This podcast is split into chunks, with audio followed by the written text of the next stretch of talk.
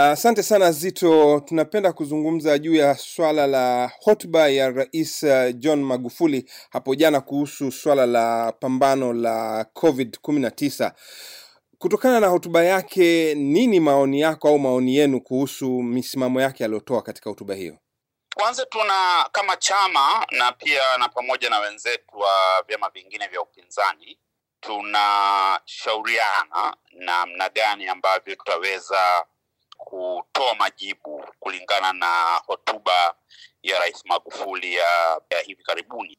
Na lakini kiufupi niseme kwamba hotuba ile imetusikitisha sana, imeonyesha dhahiri kwamba Tanzania ipo kwenye hatari kubwa zaidi, kwa sababu licha ya kupambana na e, tatizo hili la virusi vya COVID kumi na tisa, ina maana kwamba bado pia tunapambana na suala zima e, la changamoto za uongozi, kwa sababu kinachohitajika kwenye mapambano dhidi ya COVID kumi na tisa ni uongozi, ili kuiweza kuiweka nchi pamoja kwenye mshikamano wananchi waweze kuelewa hatua zinazopaswa kuchukuliwa, e, madaktari na watumishi wa sekta ya afya waweze kupata vifaa vyote vinavyotakiwa ili pia kuwalinda wao na familia zao, na uchumi uweze kulindwa ili kuhakikisha kwamba baada ya COVID kumi na tisa kumalizika maisha yanaweza kuendelea kama kawaida. Na yote hayo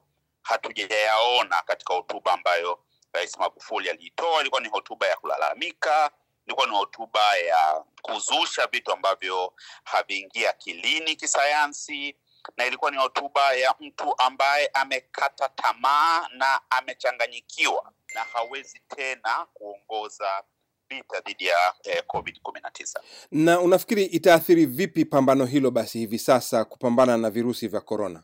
Kwanza kabisa kitendo cha rais kutilia shaka vipimo ambavyo vinatolewa na maabara ya taifa na hatua iliyofuata leo ya mkuu wa maabara ya taifa na mwenzake kusimamishwa kazi tayari inarudisha nyuma juhudi za kupambana dhidi ya korona hatua elfu moja nyuma, kwa sababu katika hali ya kawaida inapaswa kujenga imani kwa wananchi, na sasa hivi tumeshawafanya wananchi waamini kwamba maabara yetu haifanyi kazi. Kwa hiyo kuna watu ambao watakwenda kupimwa, wataambiwa wako wana virusi hawataamini, na kuna watu ambao watakwenda kupima, wataambia hawana virusi, hawataamini. Kwa hiyo tayari mchakato mzima wa mapambano dhidi ya virusi vya korona yameshawekwa kwenye mashaka makubwa na kutupwa chini ya basi katika, katika kama misemo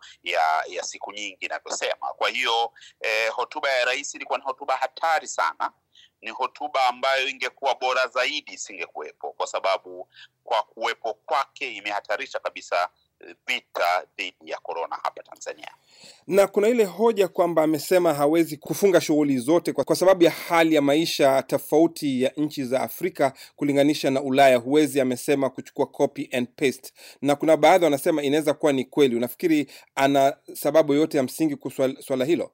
Kwanza, hakuna mtu ambaye anasema kwamba tuchukue hatua ambazo Ulaya wamezichukua, kwa sababu mazingira ya Ulaya ni tofauti na mazingira ya Afrika. Lakini jambo moja ambalo linafahamika kabisa na wanasayansi na wataalamu wote wanatuambia ni kwamba njia ya kudhibiti virusi hivi ni kuzuia usambazaji wake, na njia mojawapo ya kuzuia usambazaji wake ni kupunguza watu kukutana. Kwa hiyo huwezi kukwepa kuzuia shughuli za kila siku za raia kama una nia thabiti ya kupambana na virusi hivi. Sasa una unazuiaje? Unafunga namna gani? Sio lazima ufanye namna ambavyo Uingereza au Marekani au Italia wamefanya. Sio lazima ufanye kama ambavyo Afrika Kusini au Kenya au eh, Uganda wamefanya. Unapaswa kuja na jitihada ambazo zinaendana na mazingira ya Tanzania. Rwanda wamefanya kwa mazingira yao, ni Afrika. Uganda wamefanya kwa mazingira yao, ni Afrika. Kenya wamefanya kwa mazingira yao, Botswana wamefanya kwa mazingira yao, na ndio maana kuna serikali. Serikali inapaswa kuchukua juhudi na zile hatua ambazo imezichukua kama kuna watu ambao wataathirika na, na hatua hizo, kunakuwa na namna ya kuweza kuwafidia. Na sisi ACT Wazalendo tulieleza mapema kabla e, virusi hivi havijasambaa nje ya Dar es Salaam na Zanzibar, Dodoma na Mwanza, tukasema kwa udhahiri kwamba miji hii ifungwe, lakini serikali itumie akiba ya fedha za kigeni zilizoko Benki Kuu ya Tanzania kuwafidia watu ambao watapoteza kipato kwa kutoa fedha kiasi cha shilingi laki tatu kwa kila e, nyumba kwa kwa maana ya kila familia e, kila kaya yani household.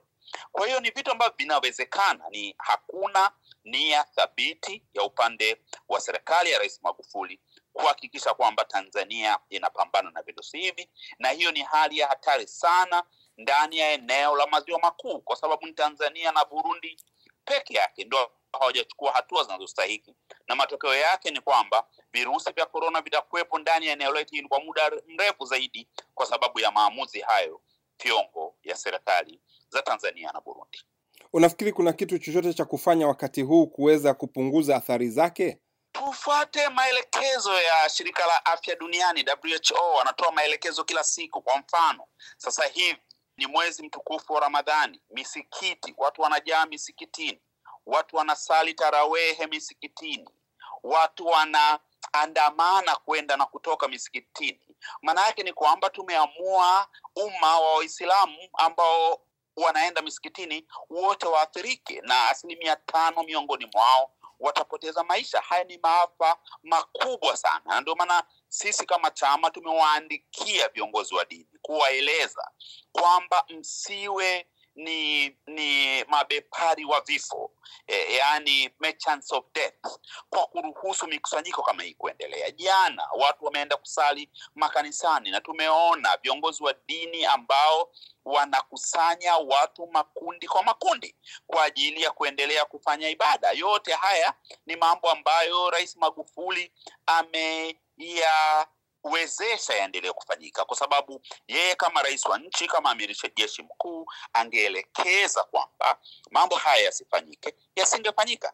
Asante sana Zito Kabwe. Nashukuru sana.